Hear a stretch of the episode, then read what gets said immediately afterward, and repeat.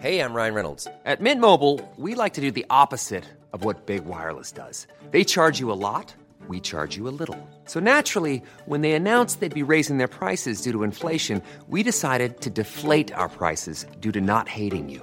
That's right. We're cutting the price of Mint Unlimited from $30 a month to just $15 a month. Give it a try at mintmobile.com slash switch. $45 upfront for three months plus taxes and fees. Promo rate for new customers for limited time. Unlimited more than 40 gigabytes per month. Slows. Full terms at mintmobile.com. This is Paige, the co-host of Giggly Squad, and I want to tell you about a company that I've been loving, Olive and June. Olive and June gives you everything that you need for a salon quality manicure in one box. And if you break it down, it really comes out to $2 a manicure, which is absolutely insane. It's also so easy to get salon worthy nails at home with Olive and June. The difference between how your nails used to look when you did them yourself and now with the Manny system is a complete game changer. The best thing about Olive and June too is it's a quick dry. Dries in about one minute, lasts for five days, and full coverage in up to one to two coats. Visit oliveandjune.com slash perfectmani20 for 20% off your first system. That's oliveandjune.com slash perfectmani20 for 20% off your first system. The Square Ball Podcast.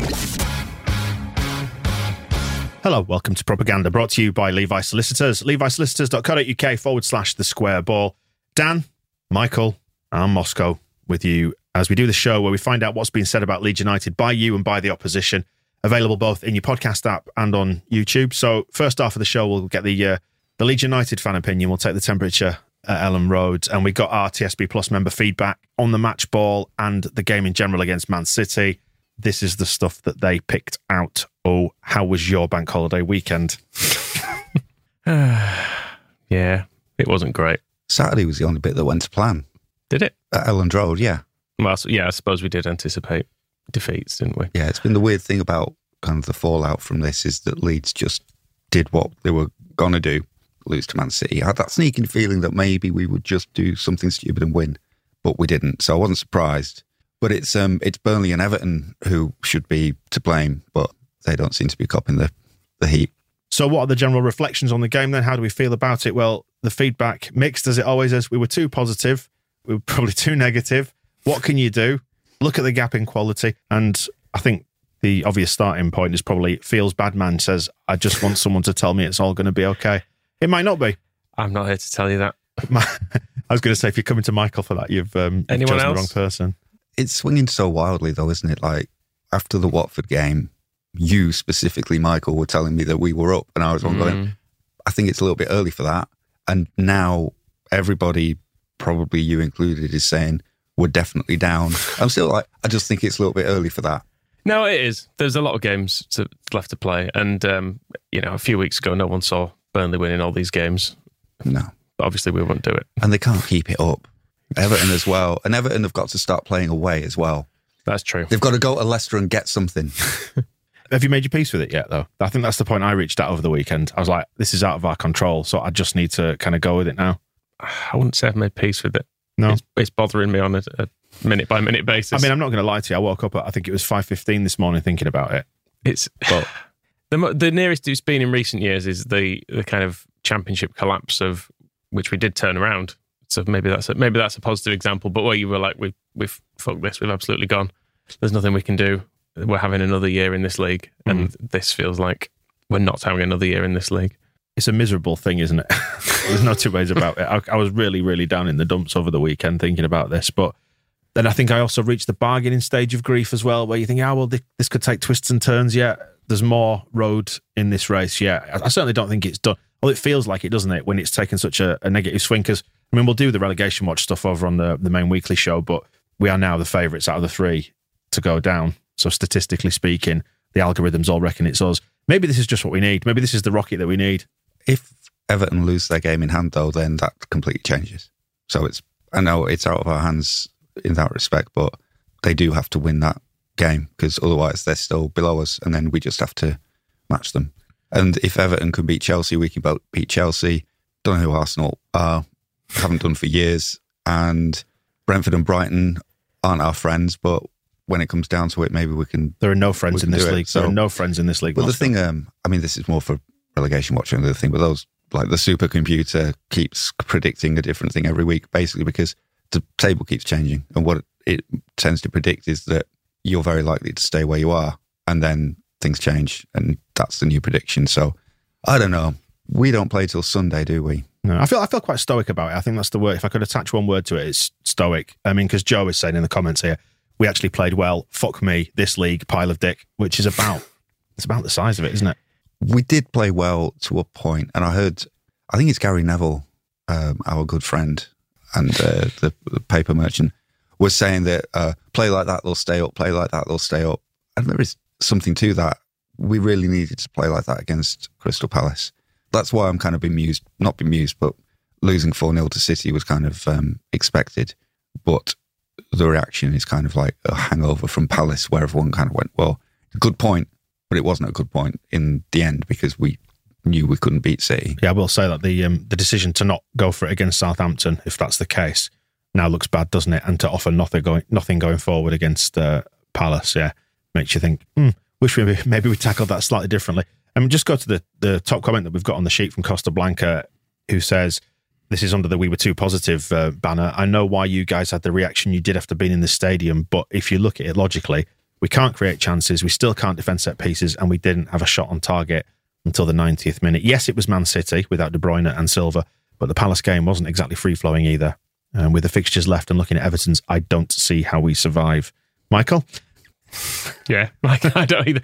Um, I think the performance was it was better than than Palace, and we did create more than we did against Palace. Weirdly, which given Man City are an infinitely better team, we should consider to be a good thing. And there was a bit more we did discover some width in the game as well, which, while it was still narrow in certain ways, and Rafinha playing at right back is a bit weird. That is a positive, I would say. How we take that onto the next game is is it's hard to say because teams set up in, in very different ways, and Man City do play a very open style. In the, I guess, knowing that even if we scored, they could probably still just score four. And I didn't get the impression they had they were pushing themselves to the absolute max. Mm. Yeah, the I don't want to be an XG merchant, but it was 1.2 for us, 2.7 for them. And if it had finished 3 1, that probably would have been a mm. fairer reflection of the game. And again, I said this under Bielsa and saying, I'll take out the set pieces and we're fine. yeah, yeah. So we didn't, yeah. uh, we didn't concede badly. I watched the game back and we probably were not as good as I thought we were. Costa Blanca's right that kind of coming out of the stadium with the, the atmosphere that was generated and the way it felt in the room had some momentum. And then just kind of after the uh, Everton Chelsea game, sitting and watching it again, and kind of waiting for this the good bits I remember to happen, and being like, ah. Yeah, but the, the good bits, great, well, the good bits were undetectable. It was it was shape more than anything. Like we looked mm. a lot better defensively. I thought like the shape we, made a lot more sense. The bits I remember that were good were the end of the first half when we attacked and City started making loads of mistakes, and it was almost it was like the the gegenpressing we were promised that we're going to be turning over the ball high, running at them, attacking, trying to create chances. And then a bit of that at the end as well. I thought Klich was offside for when he crossed for Joffy, but I don't think he was. Um, so that would have counted. And then Dan James drilling around the keeper like uh, prime Van Basten and just um, having it cleared off the line. So we had those good moments. And yeah, I think one of the things um, tactically that was kind of good about the day was we played a different formation and think, that's good. I think the inevitable comparison is with the game earlier in the season as well, when it felt like Man City had a chance roughly every five minutes in it, and they were just every time they got it, they just completely strolled through us. Whereas they didn't in this; it did require set pieces. And I'm trying to think, other than the late goals, which they, they obviously added, they didn't have many chances, did they? Well, let's. No. I just want to pick up on the on the comments that Guardiola made in the wake of this, because a number of people suggested the tactics are still not right, picking up on the kick and rush and all that kind of stuff. It feels like that's going to be built on the shape though first, doesn't it? Because I was I was impressed by the shape, but just on Guardiola's comments, he was saying that Leeds were not as aggressive as they normally are. Now I wonder, does he mean pressing there? Like because we weren't pressing from the front, for example, like Rodrigo kept dropping off. Just in general, I think I think it was an interesting contrast to Marsh before the game saying that we're going to be aggressive and pesky and all that kind of stuff, and then Guardiola's afterwards. It's like, well, they used to be more aggressive when we were losing seven 0 I think that kind of relentless, all out attacking thing gets characterized as uh, aggression. But then he does also say we, we suffered a lot in the first half for the last 20, 25 minutes.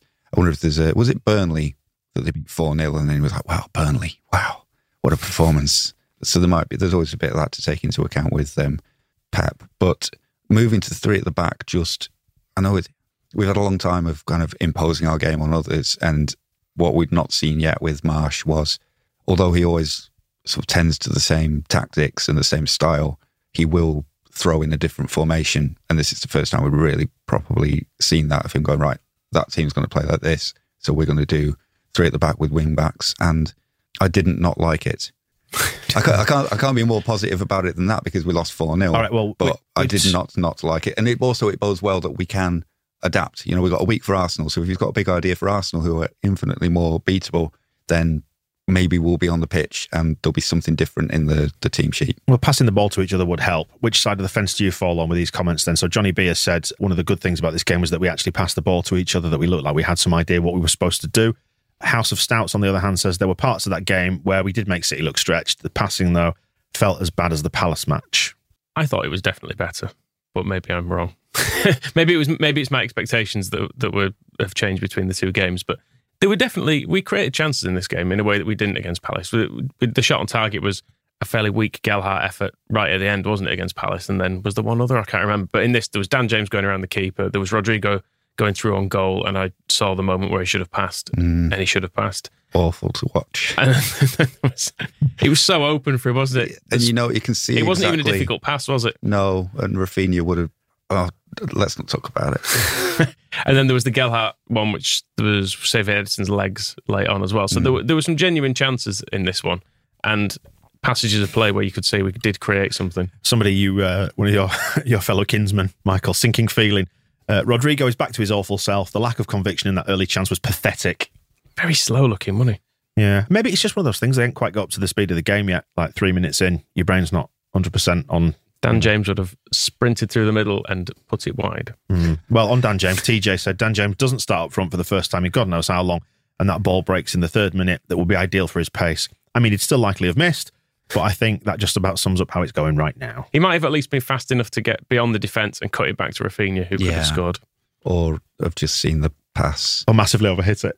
I mean, we have, in fairness, we have been calling for Dan James not to play up front, and he didn't play up front. Hmm. I'd put him back in now. Actually, I'm kind of. I'd, I'd be intrigued by a, a Rodrigo drop, or but I don't know if Marsh can do that because he's banged on about him being a great human being and leader and all this kind of stuff week after week. but who do we play up front then? Dan James or Joffy, Sam Greenwood. one or the other. But um, I, I sort of feel like Rodrigo's lack of pace and not making the best of that chance just just made me think like maybe Dan James was the the better option. On overhitting things, I think some of the stuff going forward, we kept passing to Rafinha as if he's still on the wing, and he's not on the wing, so we just kept booting the ball past him, either out for a throw in or he has to go wide. So there's stuff like that that's still not right. And we had one, there was one tactic that seems to be repeated in the first half where we kept asking Stuart Dallas to do like a back heel spinning flick into midfield. Ayling would kind of chip it forward, and then he's supposed to kind of flick it with the side of his boot into the centre circle where Klich or Rodrigo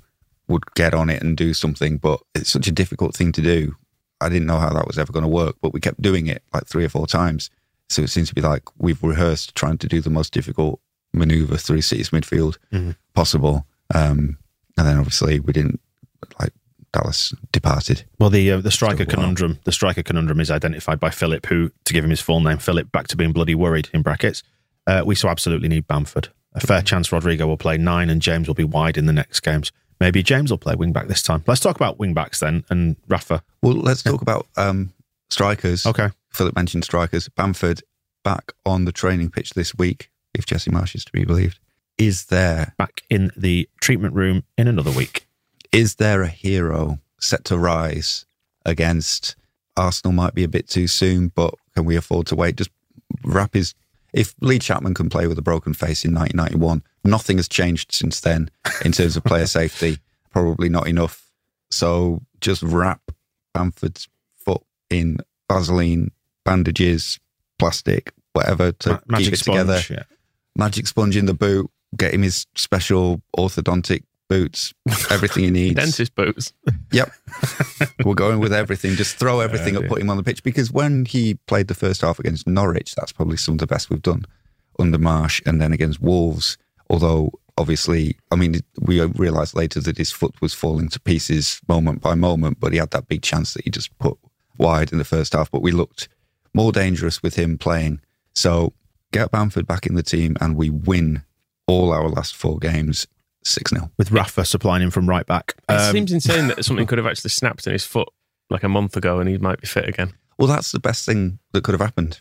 The medical advice So why don't we do it was- in bloody Christmas 'Cause I- instead of dicking around with him not playing for months on end? It's annoying. Well, it's, uh, I mean, it's hard to diagnose his plantar, isn't it? That's the thing. You've got to just rest it. And I was intrigued when they said that he'd been struggling with this for a year as to I said whether, that like I'm mates with plantar then, didn't I?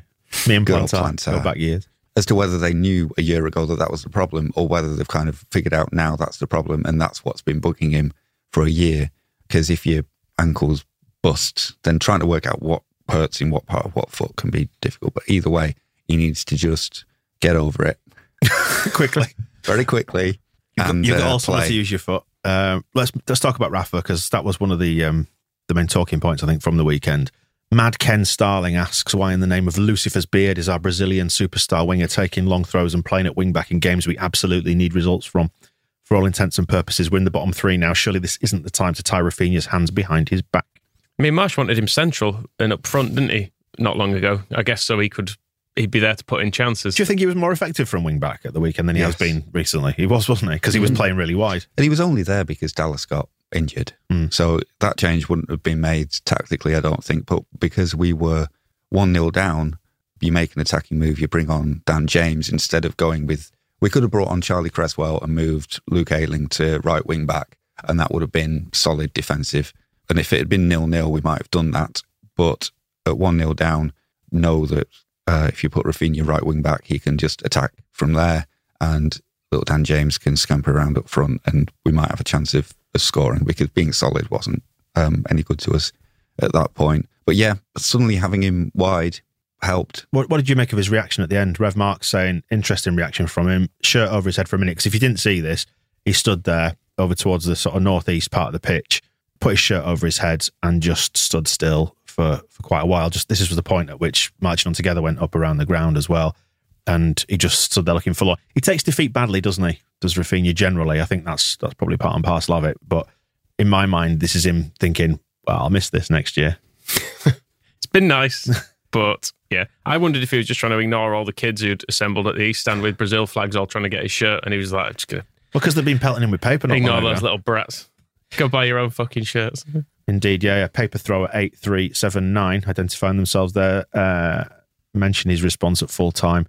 For me, that was uh, the response of a player that knows he's leaving the club in the summer, and a club that's helped him secure a place in the Brazilian World Cup squad. A dream of his throughout his life. I don't know how we interpret it really. He might have just been annoyed. He might have not wanted to speak to anyone. I noticed Marsh came over and spoke to him, and he seemed to pretty much ignore him. He, he said a word. It was only when um, Jesus came over that he actually spoke to, spoke back to anyone, as far as I could gather. Maybe that was it. He was because he was a long way from the tunnel. Maybe he's saying, if I just stand over here with my shirt over my head, Marsh'll leave me alone. but instead, he strode he strode hundred yards over. Like, oh, come on, Rafinha. Come and celebrate with me. Yeah, we're gonna do a. We haven't had a. Get your Yeah. shirt off. Come on, guys. Let's go. We're spinning it around our heads. Oh. Uh, we'll get on to Jesse in a second, actually. Just while we're talking about individual performances, it was picked out by Lucy that Cork looked much more assured at centre back. I thought he had a decent game, given that we shipped, even though we shipped four goals. Yeah, you can play, play instead of Struijk if Cooper gets fit again, which He's is not having a good time of potentially it. doubtful. He's not having a good time. I of didn't. I left the game not thinking Struijk had played that badly. Then I watched the goals back and I was like, ah, right, okay. He's bad on the goals, but if you remember the magic moment when Luke Ayling uh, stumbled on the edge of our penalty area and just gave the ball to Manchester fucking City, um, and it was Struijk flying in twice that blocked and so saved those. And there was another really good flying block in the second half, but then the second goal, yeah, he could have blocked that shot, and then the fourth goal, don't just pass to Fernandinho. The first goal, though, if we're talking about Koch, was him. We saw a disadvantage of zonal marking, which is that Robin did not know where any of the players were and was watching the ball, and wh- whoever it was who scored was it Consuelo? Um, I can't remember now. That the, the goal I'm pretty sure that's not how you say it. Cancelo. No, it was Rodri. It was Rodri It was. Rodrigo. it was the fake Rodrigo. It's a really good run from him, but it's made quite easy by the fact that Robin Koch is kind of just gazing into the sky instead of marking anybody or attacking the ball. So it was kind of If it's any consolation, I did a bit of gazing into the sky during that game as well, just wondering where my life life had gone. Jesse Marsh, let's talk about it then. The celebrations at full time. I mean, Ding has gone in with both feet here on Jesse. Full time nonsense. Marsh is a fucking lunatic and not in a good way. As predicted, he's hopelessly out of sync in cultural terms, and this will get ugly. Also, see the huddle, talking about the post match huddle at Leicester, that wasn't it? By the way, my comments have nothing to do with Bielsa. He had to go. Ding's not in a good place right now. I, I think don't Ding's, Ding's been more depressed than me all season, as I, as I remember correctly. I think he was uh, wanting Bielsa out early as well. yeah, I'd not seen the extent of this when I know you'd seen it on your little telly Moscow and we're, we're talking about it. I was there. It, it happened in front of me, Michael. It's kind of weird. Like, I don't know if he's. Do you know why it happened, though? Do you understand why he did it? Does it make sense to you in any any sense? Like he was No. feeding off the energy of the crowd, no? I think it's. You should certainly need to applaud the crowd for it, but I felt like celebrating was a little bit weird. I don't think he was intending to celebrate. I think It's he's, the, it was the shot of him leaving the.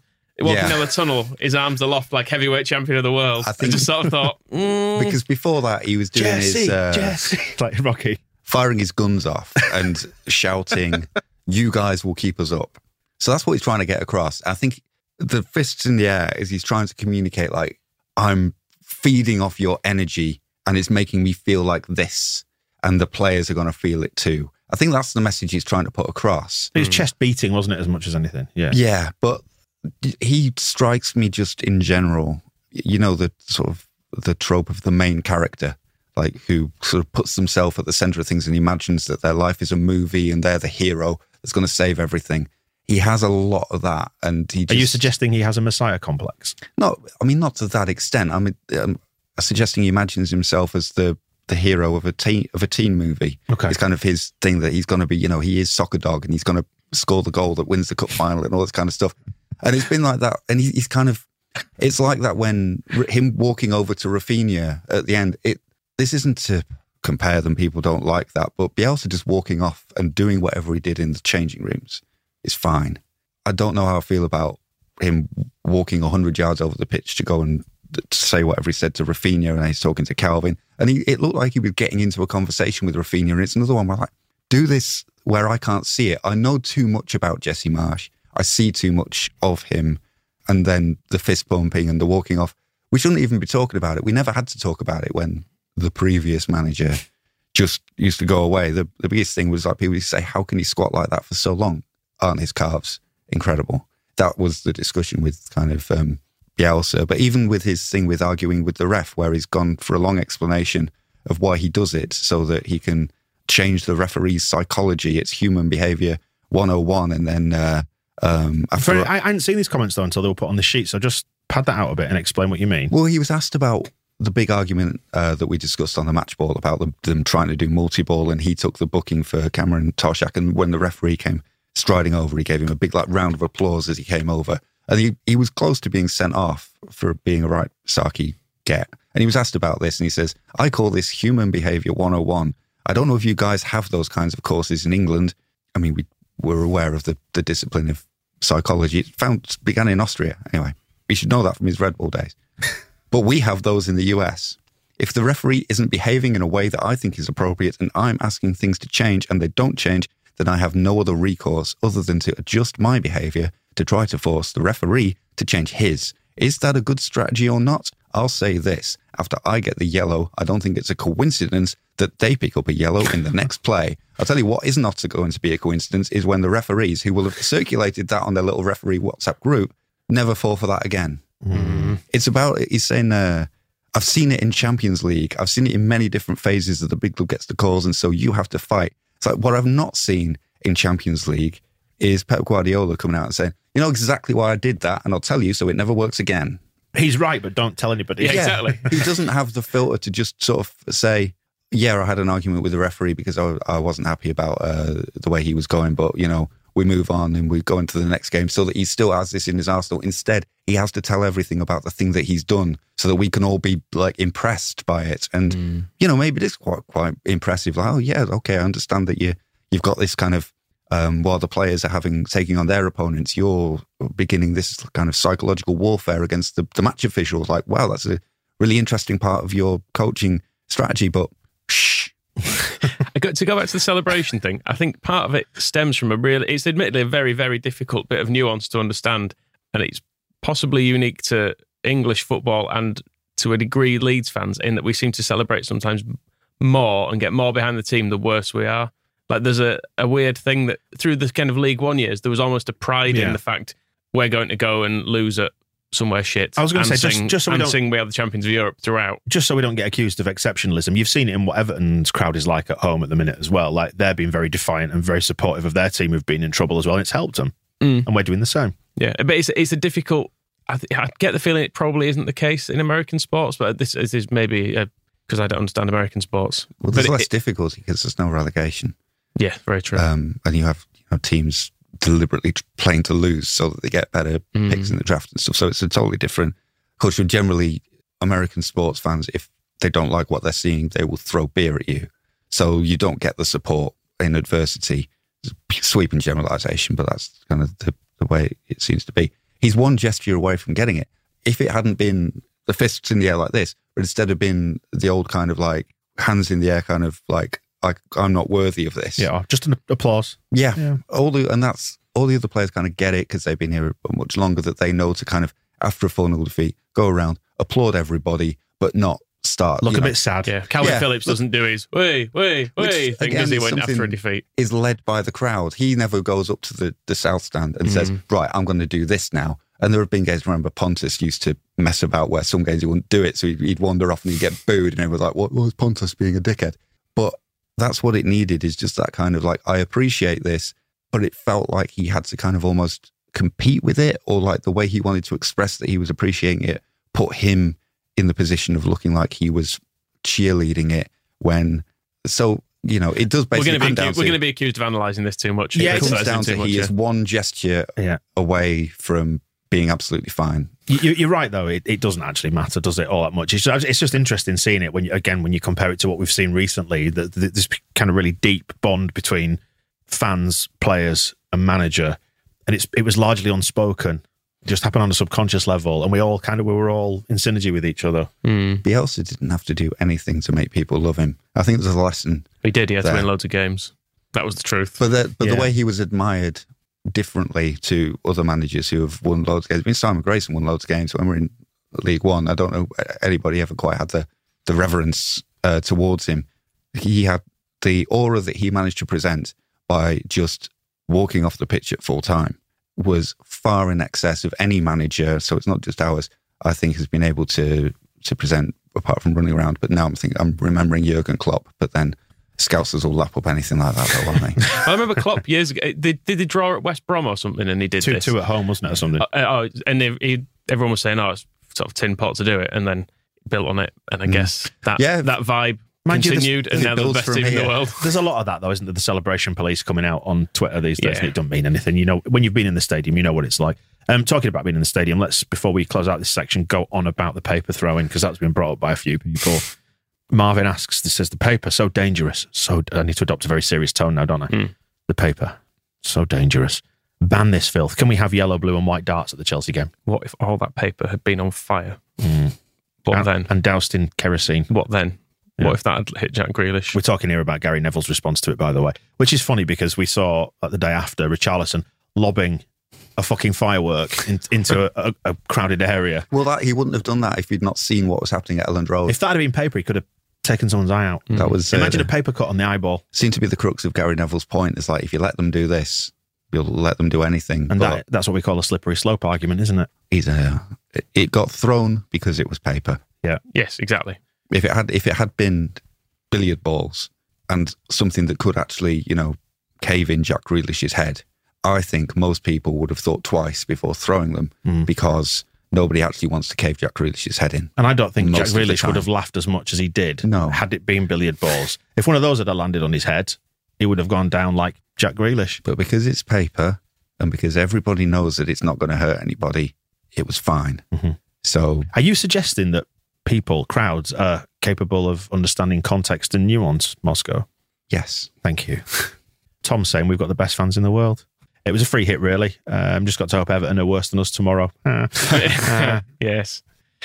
Never mind. why weren't they? Why weren't they indeed? Well, actually, they were. They didn't play well, did they? Just I didn't Chelsea were watch it. Chelsea were worst. and do you know what? The, the best litmus test for this about the fans in general is, is what Pep Guardiola said. He, he had nothing but praise. I mean, it's, it's very easy when you've won 4 0 to come and praise a set of opposition fans, but credit to him, he didn't have to, did he? I mean, he, he can't fill the Etihad with the best team in the world, so I think he's he's likely to be impressed just by a, a full stadium. But yeah, um, I felt it. I know why this is so special. At the end, 4 0 down, fighting to stay in the Premier League and singing, chanting, showing support. That is why we said that it will be tough for, I think he means tough for teams to, yes, he meant for their team to come to Elland Road. Very tough to come to Elland Road and win 4 0. And if not the fans, there's a good reason to be happy for the weekend. PT lists a number of reasons to be cheerful for next season. If we do go down, or I'm talking about you know, the bargaining stage of grief here, where you start to say, well, get bigger away allocations, don't we? There's no VAR. We'll still get shit refs, but they won't be as bad as this lot. No VAR is, is the one genuine benefit I can see. Mm. And more games. Wait until we miss out on the playoffs because of an offside call. Do you know what? Though fine, it'll even out over the season. I still, I still hate the the stopping and starting of it all. I mean, it, this feels previous, but it's not going to be. The, there will still be a Leeds United next season, whatever Yeah, division true. we're in. And that was the moment that I was talking about on the match ball when the crowd sang at full time. It reminded me that there's more to life than all that shit. Your stupid Premier League anthem, shove it. It's Not probably it. still a better game than half the ones I saw in like games that we won in the championship under the likes of Steve Evans and Neil Warnock were worse as an experience than losing 4 0 to Manchester City. yeah, we just we just need to So aim. that, no, what's my point? That's where we're going back to. I'll be quiet. We just need to aim. If we do go down, you just need to say, well, let's be Fulham and not Sunderland next mm-hmm. year. Because look at them beating Luton seven 0 last night. Mitrovic has scored like forty three goals or something. But it looks fun. That'd be great to go and watch us win every week. Let's go deeper. Would it be would it be a better tactic though to beat to let Luton get promoted and beat them seven 0 up here? That's another option, isn't it? Do you want Angus Kinnear to be happy though? I mean, at the moment, no.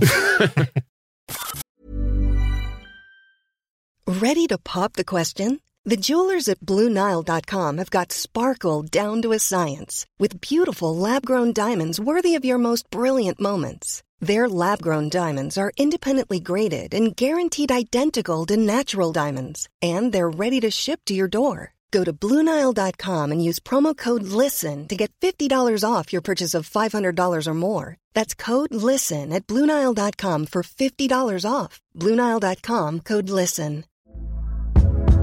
Hey there, it's Michelle Norris. I'm host of a podcast called Your Mama's Kitchen. When I travel, I'm usually looking for a way to find a taste of home when I'm not at home. And one of the things I love to do when I am at home is entertain. And Airbnb allows me to do that. When I was in California recently, I rented a house that had a great kitchen. And when we were sitting around the table, we we're all thinking, we're in someone else's house. Someone could be in all of our homes as well. If you have a home, but you're not always at home, you have an Airbnb. Your home might be worth more than you think. Find out how much at airbnb.com/slash host. A lot can happen in three years, like a chatbot may be your new best friend. But what won't change? Needing health insurance. United Healthcare Tri Term Medical Plans, underwritten by Golden Rule Insurance Company, offer flexible, budget friendly coverage that lasts nearly three years in some states. Learn more at uh1.com. Let's do it then. Part two. If we must, let's take our medicine. It's a section where we feed off the misery of others. And and what? None of it this week. Scum won. They're normally pretty reliable. Arsenal won. They're always a good fallback option. Burnley won. Everton won. Even listening to unhappy Chelsea fans wouldn't have been any good because it was Everton that beat them. So you've got that. So Isn't this an opportunity though to shift our mindset? Because you can really you can manifest the person you want to be, and really the things Have that you, you, have seen Jake Humphries coming up on this sheet, haven't you? the things that you surround yourself with will influence the kind of mentality with which you attack every day. So Mm. if you all you're taking in is other people's misery, I think that's going to make you a miserable Have you been, have you been reading The Secret? no. Have you, I mean, you been, have you been writing little notes to yourself like Noel Edmonds does, this is all just manifesting common, things? Common sense. Um, What's that about Edmonds? He writes little notes to himself to try and make things happen. Jon Ronson talks about one of his books, and he's wrote. He, he, claims that he's met this woman because he'd written a note that said he wanted to find the, the love of his life, Right. um, and someone who would complete him and, and help him get get his life back on track and stuff. Yep. And he met this woman. Yeah, yeah, that's great. Oh, so it worked. And then, but then Jon Ronson said, "Isn't that the same woman who sold her story to the Sunday People?" and he says, uh, "Yes." And he said, "Maybe next time you should write write that on the note as well that she wouldn't then sell her story afterwards." Don't sell me out. uh, so writing notes, yeah, that was that was. so you've not anyway. been doing that then? No, no. No, all I'm saying is that maybe we can learn from the happiness of others instead of uh, resenting it, as I am kind of habitually attuned to do. I hate your attitude today. right, go on then, Michael. What we got? Ian Cheeseman, which is a great name, Yep. apart from anything else. And he's on YouTube, but he's old. But in, in YouTube standards, I mean, we're old by YouTube standards. Are but we? He's yeah. We're not. We're not. Us, us kids. We're no kids, are we? We're not doing the. We, well, you'll hear some. Um, What- what if- we'll, we'll hear some youth, some youth broadcasting Do we- later on from City Extra, Do we need to start wearing baseball caps backwards? like um, Will that help? like Elon Musk trying to occasionally be, be a young man. But yeah, Ian Cheeseman is an old, an old man, and he's bringing a bit of history to the world of football YouTube, which is quite nice. You won't get any argument from me that uh, Pep Guardiola is a tactical genius. But this deep lying centre forward or lack of centre forward is nothing new, you know. That fellow behind me, Don Revie, legendary Leeds United manager, also played for City as part of the Revie plan, which was a deep lying centre forward. Revie. And that was way back in the 50s, would you believe? I heard all about it. I wasn't old enough to see it from Johnny Williamson, who was uh, his deputy in the City squad, who I got to know very well. So, Don Revie, forerunner of what Pep does now. There's an enjoyable sort of Jackanory tone to his voice there. Sit down, children. I'll give you a history lesson. But I like the fact he's maybe bringing it. I mean, I'm sure no new Man City fans listen to this because they'll be like, boring. Just want us to sign Haaland. Don't don't care about this Yeah. old bloke who played for us once. Sign Haaland, give me some more Haribo. Exactly. Yeah.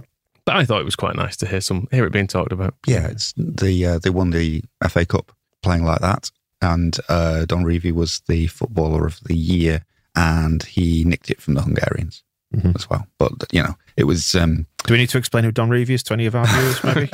I hope not. But yeah, the, it was the sort of um, the deep lying Revie plan. is uh, It's nice to hear that being discussed. Ian sounds like my kind of fella. And Ian's talking here to another another legacy fan who's, Right. been, who's been to Elland Road in, in times past. And he's, again, contrasting to, I feel like, modern Man City fans, just feels nice and it feels like he's actually enjoying it. You've been to Leeds before, haven't you? Has it changed? Yeah, a lot. Uh, 70s, first time. Uh, not a nice place to come, I must say. Not it, regularly attacked or whatever. Um, that was on the terracing on the far side, terracing behind the goal, seating behind the goal. And then today it seems a little bit quiet arriving, so that's that's one improvement over the last 40 years. Um, last time we came, I think we lost 3 1 when I last came because obviously we couldn't come for the COVID. And um, I came in the FA Cup when we won, when the pitch was invaded. So I have seen, and two weeks before that we won 2 0 as well in the league. So I've seen a couple of good wi- wins here. I remember And that well, actually, because the Yeah. draw was made. I was Yeah, as we, as, as we did. Well, as we were leaving here getting chased from here one week, we knew we were coming back the next week to get chased again. There was just a few more of us the second time we came. Oh, and it came when, when Malcolm Allison got the sack the next day. So that was a bad night as well. But obviously we got John Bond and improved from there on in. But happy and sad memories here, I'm afraid. John So- Bond improved us. well, we got us to the cup final. That was listen. I never we thought I'd see a cup final. Benson Yeah, yeah, true. yeah. But having said that, that was a great season for us. A semi-final at Anfield, which I won't go into, and the uh, uh, yeah. And um, the final at Wembley was a great day out. And uh, as I was about to die a few years ago, I thought that might be my last ever chance of going. And then all of a sudden, we've got semi-finals, finals, and everything. We just don't know we're born. So if we win today, great. If we don't, we keep fighting to the end. That's what City will do. Never thought he'd see a cup final. I know. It just goes to show what billions of petrodollars can do for a football club. He, he- he did throw that in quite casually. I, I don't don't think know we're going to die. if, yeah. if regular viewers of Ian Cheeseman's channel are maybe more familiar with the story and don't need the context, but also, you know, quite listening along. Happy memories of um, one of the games he was talking about there was when um, Gordon McQueen punched David Harvey in front of the Kop, and younger listeners and viewers might like to know they both played for Leeds at the time. And, you know, just hearing some people in 2022 discussing whether John Bond improved Man City or not in 1978. Nice. But then, yeah, throwing in the old, uh, when I thought we are going to die the other year, I'm glad he's all right. Yeah. I'm glad he got to see Yeah. um, City winning stuff. And Um, he's identified one of the, the main strengths, the one of the main areas of progress over the last 40 years, as he said, not, not getting attacked on the way in. so there's that. attacked and whatever. Chased and attacked. Not a nice place to come. Put that on the brochure. Anyway. Tell that to Gary Neville. At It's the just nice to weekend. hear Man City fan going, well, if we win, great. If we don't, yeah, but they know they'll win we'll next see what week, happens. so- But that's the thing. But he's just coming from the context of, I didn't even think I'd get to see us play in a cup final again, and we're in one every year now. So, Be dead soon. so good. Right, next. This is about the actual game. Right, okay. We're not going to enjoy this then, are we now? So as you can imagine, delirious City fans after this. I mean, that felt like a cup final. Leeds were really up for it. To give them their credit, they were into every tackle. City had to fight for every every ball. Uh, I thought it was a terrific game. It was different to the Real Madrid game. Perhaps didn't have the same quality, but in terms of effort and determination, City had to be at their best today. It comes as a shock to hear we're not as good as Real Madrid, I have to say. quite the same quality. No. Oh, he, he, yeah, he did concentrate on different. Yeah, I mean, the diff- main difference being that they did score four against Real Madrid. They scored four against us. We just didn't score the three that Real Madrid Mm. got. But what did they get for that? Well, nothing. Mm, exactly. Still lost, didn't they? So They've what's the got a point? second leg, though. Uh, So I guess those three goals probably are important. I did. Uh, I chuckled at the idea it was like a cup final as well because it was exactly like uh, most cup finals I remember Leeds in in my lifetime, i.e., 1996. yeah. Anyway, who else we got? Who's Boovy? Are you going? Bu- I'm going Bouvet. Bouvet? B u b u v e y is how he's he's um, spelling his is he from Manchester? YouTube account. Right, what's it going to sound like then? That's Bova. Bouvet. Bouvet. It's not Bova. I thought it might be like a hyacinth bouquet. It'll be it'll be somebody called Booth, Arrangement. like, like Andy Booth. Anyway, he don't Bouvet. like he don't like us this guy, which is which is nice. Oh, good. I think we, we really went into a third or fourth gear against Leeds in the final 20 minutes. Obviously, Fernandinho gets that late strike as well. It's fantastic to see. I am. Um, I'm not sure. What to, I'm not not sure what to say because on one level, the first 30 minutes we lacked control of the game. Uh, we had a real kind of nervousness about us, and that's to be expected. Elland Road is literally one of the, the hardest places to go in British football. There's no question about it. Um, fans today, the atmosphere was incredible. Did he see the number of games we've lost Yeah. at home this Literally, season? Literally not. literally one of the hardest places. Home wins against Watford, Burnley, Norwich, and Palace Yeah, this we year. have we have lost eight of uh, 17 games So, at home. so literally not. So get it right. We're terrible. I also Over. I enjoyed his uh, his impression of a horse midway through that clip. Did you like that? I didn't think that was him. I thought he must be uh, broadcasting from atop a pony. a top of pony. Oh well. Anyway, so it was great atmosphere. Yep. But Has he, had a, has he had a nice time then? he, he wasn't there. Did he, was wish? Did he wish as well? He was on. I think he was watching on telly. All right. Okay. And uh, what else has he had to say? This. And their their atmosphere today, it was amazing. But a bit of me was thinking Jesse Marsch giving it all that on the sideline. I hope these lot get relegated now. I really hope Leeds get relegated. I can't stand their fan base. You know, they tried to make things difficult. Their players are rough. The referee today had an absolute shocker. If it wasn't for City's quality, he could have really changed this this, this title running. And sorry, just to say, I'm, I'm on a rant. The Premier League uh, uh, coverage on Sky is absolutely biased towards Liverpool. It's absolutely crazy. He's a fucking baby. He goes on for absolutely ages after that, moaning about referees. No, we referees had and to go play against some rough boys. about a big conspiracy with Sky and referees and stuff. Whereas the Ian Cheeseman bloke who's talking then, he's got it right. He's Yeah. just he's doing it properly. Whereas this is he's just moaning on about how because Martin Tyler didn't sound pleased enough, Yeah. It's somehow a conspiracy. I don't get the whole. The atmosphere was brilliant. Those fans are horrible. I don't think you can have both. Mm. You can't be. You can't have been enjoying it and saying, "Oh, you know, credit to the fans. who made it really tough." But also, those fans are awful and should be, you know, thrown out of the game. And how dare he call our players rough? Illan Meslier, Pascal Struijk. These are beautiful young men. The referee was an interesting one because there were a few complaints about the ref from from various things that I've not included because you know fairly boring. But he was he was quite random, wasn't he? Was Yeah, was what I picked up on because I watched bits of the game back and the Was stuff it, he was. Was it Tierney? Tierney. yeah, Tierney. he just was giving some things, not giving others. It's like each one was decided on the flip of a coin. There were there were almost identical tackles in various parts of the game. Sometimes given, sometimes not for both sides, and God There's knows. some theories, particularly on Sky, that his refereeing kind of led to what happened with Stuart Dallas, Jack Grealish. And mm. I was saying on the match ball that I thought Grealish was asking for a booking, and he might have been, but he may also have been making that point of like, well, you've let them do this, this, and this to me. So, of course, he's going to go flying in for a 50 50. And um, now look, but then Grealish did then like just walk away without going to see if Dallas was okay. So I still think he's a prick. But um, that was after rolling around and crying for a bit on the floor. well, it probably, I mean, it may have hurt him as well. I know he was the the car in this crash that Dallas hit. But yeah, there was some element of that. I don't know if it really rings true, but yeah, it was it, was the same guy. No, it was a different referee the other week, and I can't remember who it was, but it was the same thing where you just you don't know what he's going to give as a tackle and what you don't, and that, and that guy, I can't remember when it was. It must have been our last home game. Went through phases of like clamping down on tackles and then letting them go and then clamping down again. Yeah, Shit, so- shit, isn't it? yeah, basically. Oh dear. Uh, right, should we move on to City Extra then? This should be fun. This is Moscow's favourites. I love them. I'm actually quite. I'm warming to them a little bit. I Is this think where the they, uh, Consuelo thing came from? Consuelo. Gonna be shaking a bin. Oh, it was them from It- last year. It was that guy. Bro. It says bro all Right, the Yeah. time. How did they handle um, Stuart Dallas's injury? What was he being sick in a bin about?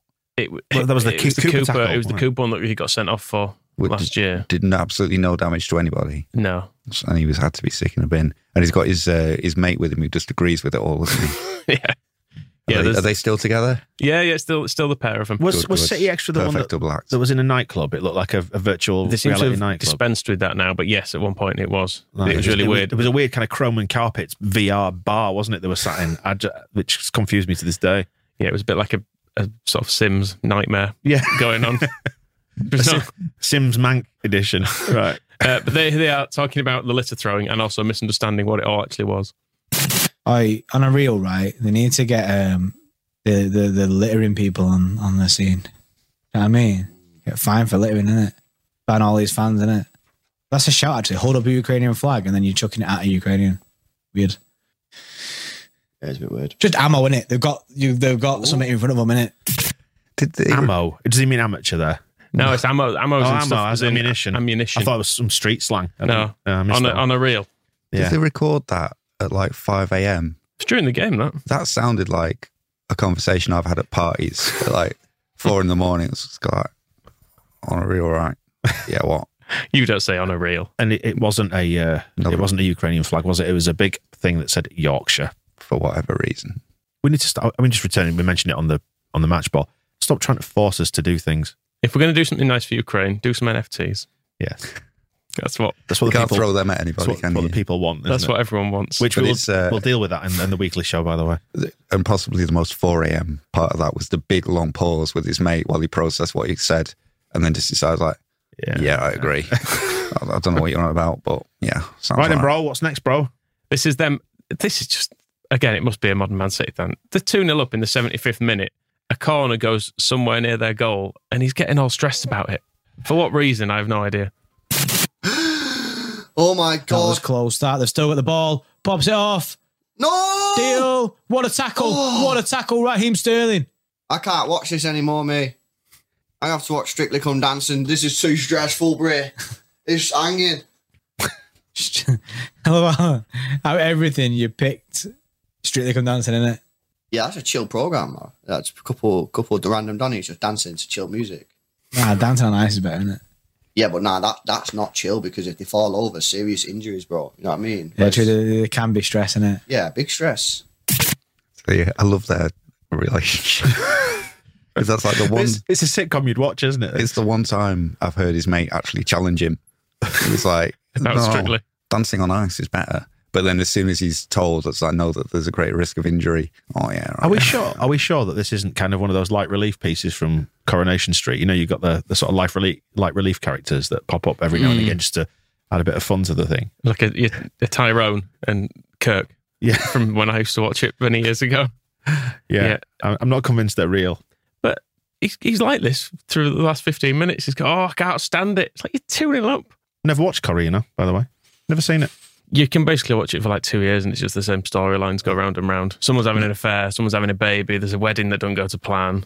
That's why you got to stick with Emmerdale. Just a plethora of interesting narratives just popping up. You never know what's going to happen next. They had a plane crash once, didn't they? Exactly. When's a plane crash ever happened on Coronation I mean, Street? it was, it was like 25 years ago, I think, the Emmerdale plane crash. well, you don't but want a plane crash every week. It's a terrible, tragic event. They had a tram crash on Corrie. That's, I mean, that's Manchester every day, isn't it? Anyway, back to um, City Extra.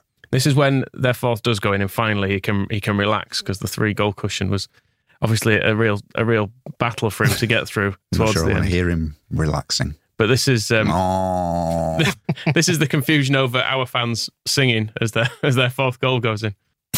And it's 4 0. One goal behind on the goal difference, Bree. Were the Leeds fans clapping then? Nah, that was City fans. Was it City fans that was facing like Yeah, yeah. in the background then? Oh, up there, yeah. Oh no, City fans are down here. No, but up there, but Leeds fans were clapping. I think that's having a party, bro. They're all They're, they're on, they're on a session here. Watch this. Don't understand half of what they're saying anymore. What, is that? A, uh, is that a, a variation on bro? I can. Or in I guess so. Well, I'm wondering if he is because he treats him like a little brother, or he just won't pay any attention to anything he says. Like I think the Leeds fans are celebrating. They're not. Shut up. Celebrating what? Well, that, I mean that's a question for us rather than for them. I'm not surprised they were confused. I don't think it really. Can you imagine them celebrating or at least cheering through the fourth goal of a 4 0 defeat at the Etihad? It'd be sick. It'd be sick in a bit. They would be being sick, Sick in a bin if I don't, I don't think they even cheer a fourth goal at the head when they're scoring it. do they? Brie is a Scottish term for watery soup or broth, so I don't think he was talking about that. Mm. French cheese. Yeah, possibly. Also means eyebrow. We'll have to we'll have to do Yeah. some more Manc research. We'll, we'll work on that one. Right, what we got in the Final clip. Well, they we mocked Jesse's jeggings and the in the oh, way Oh, did we mock 'em? Well, maybe not on air. I can't remember. We definitely talked about them at, at some stage, but they liked them. Oh, he's telling Jesse Marsch to shut up, otherwise he's going upstairs. He's been booked, mate. Jesse Marsch is in the book. Send him off, ref. Oh, he's not happy ref here, is he? nah. Jesse Marsch squaring up to the referee. Stylish looking I was just about to he? say, this Jesse Marsch guy is stylish. Guy's a stylish guy, you know. Guy looks like he's ready. Do you know what I mean? He's- Defo shops at Boohoo Man. Defo, bro. He's got he's got a football match at five, out in the town at like nine, isn't it? Yeah. Guy's ready. He's ready to literally walk out of this club and go to the pub. Boohoo man. I like. I think they have some sort of deal with Boohoo Man. Right. In fairness, I think they've got some sort of sponsorship thing with them. If Boohoo, I mean, look at Moscow's top. I mean, if you are watching the video That's, version now, It's remarkable, is that? uh, he's wearing a. For the audio listener, how do we describe that? It reminds me of the You old. just say um, it's a nice shirt. it is a nice shirt, but you, it, Don't need a, to go into any more detail. it's a that. legacy shirt, isn't it? Is it a sunset by pyramids? It reminds I reminds mean, the me sun of. could be coming up. That's true. It reminds me of the old TVAM logo for Mm. older viewers who remember breakfast TV on ITV. If you Google that TVAM, um, you'll soon see what I mean. It's like a yeah, it's a stylized sunrise, that isn't it? We did establish as well. It's it works well as Velcro, Yeah, you can stick which to this. which is useful. Um, but we digress. Not Boohoo Man then. No, but if they do want to throw money at us to hawk off their uh, cheaply put together clothes, then I don't know if I get into Jesse's jeans. Mm. If that's the kind of thing that they're they're hawking. They're fine from uh, maybe a televisual angle, but if you are sitting in the West Stand, I mean, I don't want to get into. We've already hyperanalyzed. is, is the word uh, is the word shapely Moscow? Is that what you're saying? Well, he's, he kept adopting this weird stance. And I don't know if this is part of his psychology 101, where he's trying to exert dominance over the referee. But like this legs akimbo stance on the edge of his technical area with his arms folded. Like, it's not a natural position. He's putting his legs very far apart. And Is it like the Tory Power stance that Yeah. they did the rounds Yeah. a few years ago? he's doing that in those tight jeans. And you're trying to watch a football match. If you're wondering what that is, by the way, it's like you know when- you go to the toilets and you see the male toilet, it's that symbol of the man, isn't it? Stood there like that. But then just making it like a little bit more uncomfortable by going another six inches in either direction with your feet. Right. Just stand normally. Uh, this is where the, the marsh. Sail a bucket, come back. I am trying not to like let my sort of natural disinclination towards Jesse Marsch kind of get over me, but I feel maybe I do need to stop short of just saying stand differently. The way you breathe, Jesus Christ! If we stay up, there, there speaks a man who's married. if you stay, if we stay up, are you up for Michael, getting will a you just of stop? tribute jeggings? Michael, can you just breathe quieter, please? just breathing Um, normally. I don't think. Let's just say Marsch wears them quite well. I don't think I could uh, rival that. I, I think if you want would- to see I'd like- somebody, I'd like to see him in. I think you should. if you want to see somebody being sick in a bin, um, show them me and Jenkins. I think I think you'd look best out of the three of us. You've at least got fairly long legs. I've got little troll legs. yeah, I- I'm short of leg, long of back. It's not a good We're just saying, combination. Um, we'll we'll get you a pair. you can wear them under the desk if nothing else. Right, uh, that's the Man City clips done, is it then? Yeah, Is that, is that as much as we can tolerate? That'll do, brah. Oh. Bree, brah, bro. In it. Bro. Yeah, they don't sound happy. No. I was hoping maybe we'd learn something from these people who are top of the league, and then, but I think it, the key was when he was like celebrating the closing the goal difference on Liverpool. That's what it's all about for them, isn't it? Uh, it must be stressful at the top as well. Is it? I would say so. But they've they've won it loads of times, haven't they? And if they lose it this season, Yeah. they'll just be next year. sign Haaland Yeah. and win it next season. So it's fine. It's not much jeopardy, is it? No, I don't think. I mean, if they go from. It's not like going from 9th to seventeenth, but it would be hilarious if they did something like that. Let's Imagine they sign Erling Haaland and get relegated. They're not. They're not likely to do a, a Leeds champions to seventeenth at any point, are they? No. No. Well, I think we need to get into Jake Humphrey, don't we? But let's let's leave the show on a high by doing that. We'll go in both feet on Jake in a bit because he's been talking again and saying silly things. But first, Burnley. Talk BFC. Yeah. Do we want to hear this? Well, only because I, I, I'm interested in your opinion on what he says here. What a turnaround that was. Did anybody actually think in that first half that we will come away from Vicarage Road with all three points? If somebody says yes to this point, uh, to that point, I will tell you that they are a liar. Nobody could see that coming. Didn't watch it. Fully expected it. I did. I did, on the other hand, watch it, and I'd convinced myself what Watford were going to win that. And Had they, did, they didn't. Yeah. Well, they were in front, weren't they? I'd give it even ten minutes to go. I was thinking Burnley will win this. But they're, they're absolutely baffled at Watford, aren't they? Like their fans, everyone's saying, I don't think they made any subs, which is the first like first Premier League game that's had no subs in it since 2006. Hodgson in his shades. Just sat there. Maybe he fell asleep. Absolutely no folks given. just sat there, just didn't have a clue what was going on. Oh, why didn't they just win? I didn't watch. Yeah, I didn't watch the Chelsea Everton game either because I've realised it's not helping. Well, yeah, I, I went it's better out. to just do something else. Yeah, I did. on. I went out on, on another long training walk. I've coincided my training walks with Super Sunday to avoid the football, and I don't know if maybe that'd be the wisest idea this next week. Mm. I can, I'm starting to understand why Howard Wilkinson just like went out for some dinner It's while, too- it's too stressful. Liverpool were playing Man United. Because on um, on Sunday, I was sat on a, a lovely bench just heading. I walked up towards Skipton on Mm. the canal, and there was a lovely bench just by a bridge, little bend in the canal. There were sheep in the fields. The landscape was open before me, and I thought this is nice. And then I got the notification through that Everton had won. Oh well, phone in the canal. Yeah. Right then, let's um let's get into Humphrey. This was ahead of the Newcastle game, and he's just saying basically the Saudis are a great, great bunch of lads, from what I can gather. As ever with this football club, there's people standing on the sidelines ready to snipe and have a bit of a pop. And at the moment, the way that they're running it, it's proving difficult for them, isn't it? Right. So it's difficult sniping it. Yeah, it, it, cut, it cuts up before then because that was a, it was a clip off Twitter that it was the only the only version of it I could get hold of. But yeah, pe- all the people were sniping at the way the club's run. As always at Newcastle, nobody ever snipes. New- people love Newcastle. Mm. Pre Saudis, like the whole Mike Ashley thing, I think everybody had a lot of sympathy for them. It was like, oh yeah, that's bad. Need to get them away from him. And then Kevin Keegan era, everybody's second team. Before that, you know, you had Peter Be- Kevin Keegan as a player coming and going in a helicopter. All the, you know, Geordies are fun. Punching horses, that was- Gazza, that was nice. Waddle, all that stuff. Nobody's, all that stuff. No, nobody's, Jimmy Nail, uh, Fog on the Tyne. Yeah, no, nobody's ever Lindisfarne, the Gateshead Games. of the of the clubs that get constant grief. Mines, shipyards. Of the clubs that get constant grief, I would put Newcastle quite low down. Yeah, so I don't until know why. until now. Until now, but that's Jake's opening gambit. There is, as always, at this club, people are sniping from the sidelines. Not even as always. No, since they got taken over by the Saudi royal family, people have been sniping from the sidelines with justifiably. People have raised justified points about how that is a bad thing to have happened. But we know he this. differs, though, doesn't he? He's clarified and it. he though. and he's not. He knows this. Everybody knows this. It's just his mouth ran away with him. He says that I appreciate how this clip looks. Let me be absolutely clear though. Eddie Howard just left us moments before this, which is rest in peace, Eddie Howe. Um, we're talking about him and my praise. My use of they was aimed squarely and only at him and his staff. Well, he didn't say that. That though. is not that's, what that's he not said. the words that came out of No. his mouth. They and was even if they were, who? When does Eddie Howe get sniped out from the side? Exactly. Oh, Bournemouth relegated again, but he's doing a great job, isn't he? most, oh, what a he's the most lovely guy. man in the world. Nobody hates Eddie Howe. Even even that's why he's the perfect uh, sponge for this sports washing project because even when he's there going like, oh no, I don't want to answer any questions about that, people are like, oh well, he's only Eddie Howe, isn't he? Why why should we be, be mean to Eddie Howe? It's not, nothing to do with him. He's just on the payroll. He's just there. He is just earning millions off the back of it.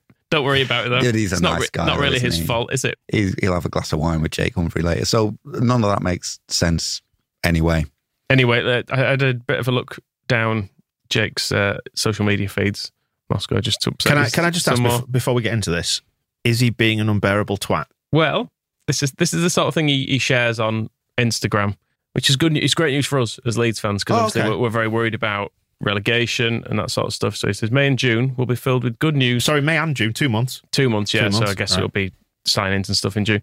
Uh, we're filled with good news, growth, many blessings, new experiences, healing, and love. I And feel, that's- I and feel that- like there's going to be more healing than anything else. and, and that's for everyone in May and June. So, Right. that- so that's good news. And Literally nothing bad will happen to anybody in the world. So he's he's correct for two months. he's put Correct. that on Big, big if true. he's put that on Instagram for everybody on Instagram to read. Yep. Bloody hell. Or is it one? Is it everybody in the world, or do you have to like forward that to five people for it to happen, or something? And if it if it doesn't, then your dog dies.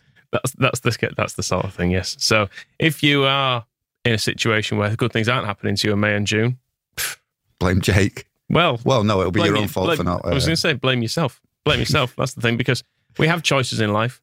You can do it. Put yourself out there. Be vulnerable. Expect to fail at times. Not please all. Believe. Feel the pain, but also the thrill. Or we can stand still on the sidelines, sniping, sneering, passing judgment, feeling empty. What's your choice? not to go on. You delivered that. You delivered, delivered that final line in such an annoying way. I just need to say, by the way. Was your choice to go on BT Sport and just say really stupid things? And Is then that part of being vulnerable? and then claim you didn't. Yes. yes. Be vulnerable, expect to fail, and don't expect to please everybody, but believe in yourself. But as soon as anybody says anything, start whining on and releasing a fucking statement about it. Put yourself out there. Why not praise a country that has an abysmal record for pretty much everything? Why not do that? Or Be- praise Eddie Howe, who has a abysmal record for pretty much everything. Well, he's done He a remarkable Bournemouth up, job to turn it round with only 120 million pounds spent or something in January. I do have to say, when you first started reading that out, then I thought you, he was channeling Ice Cube when he said, "We have choices in life. You can do it. Put your back into it." And so on. Well, there we go. Is that propaganda for this week then? Oh, yeah. Talk about Jake Humphrey, Moscow. I feel like you've got so much to say on him. Propaganda extra this week, by the way. If you've um, if Oh, you're, yeah, if you're TSB. Plus, I've got um, it's not Jake, but he's he's kind of an equivalent of Jake, who was the guy I, I was mentioned last time. I was forced I- to listen to at ITV. I bet this guy and Jake follow each other on LinkedIn. Almost certainly repost each other's stuff. Great inspirational thing. Great inspirational quotes. Um, he, I did notice as well. I went back to Jake's Instagram and just watched some videos, and the first one I clicked on was him talking about Nelson Mandela. So, I feel like there's a lot. Uh, there's a long way to go with um, A long road to Hum- freedom. yes. Ah, dear me. Well, right. Yeah. If Jake That could- really wants to be able to fully understand Nelson Mandela's experiences, could we put him in jail for a few decades, I think that would be perfectly fair. just away from us? And just, I, I think and he'd- then when he he'd- comes out, he'll be up for it. He'd be up for he it. likes an uncomfy chair. We know that much. when he comes out, he can tell everybody all about it. But hopefully by then, like We'll all be dead. I'll be dead and gone, and he won't bother me anymore, and it'll be absolutely fine. I feel like that's a good arrangement. I, I promise to to die while Jake Humphrey is in captivity. if he will just submit to giving me a few years of peace first, it's a deal, Jake. You never, you never know if he relegates Newcastle in a future year or says something bad about the owners. Maybe it will happen to him. Who knows? They don't like they don't like a dissenting voice, do they? No. Uh, there you go. Then. Which is why they get Eddie Howe. that wraps it up for propaganda for this week. At least we got a laugh there. We got a laugh at the in the end, didn't we? Which is Well, as Jake what- what Humphrey would all about. say, if you're not laughing, you're crying. Yes. Flip over to Propaganda Extra if you are a TSB Plus member as well. We'll have a little bit more for you there. The stuff we couldn't accommodate in this show. Oh, all the fun of the fair. We'll see you in a bit. The Square Ball Podcast.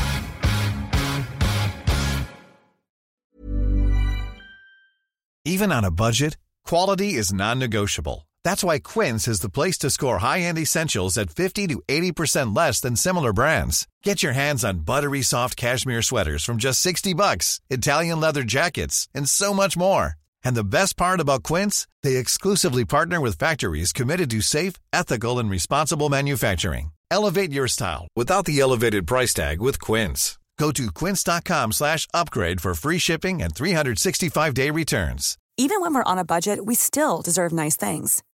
Quince is a place to scoop up stunning high-end goods for 50 to 80% less than similar brands.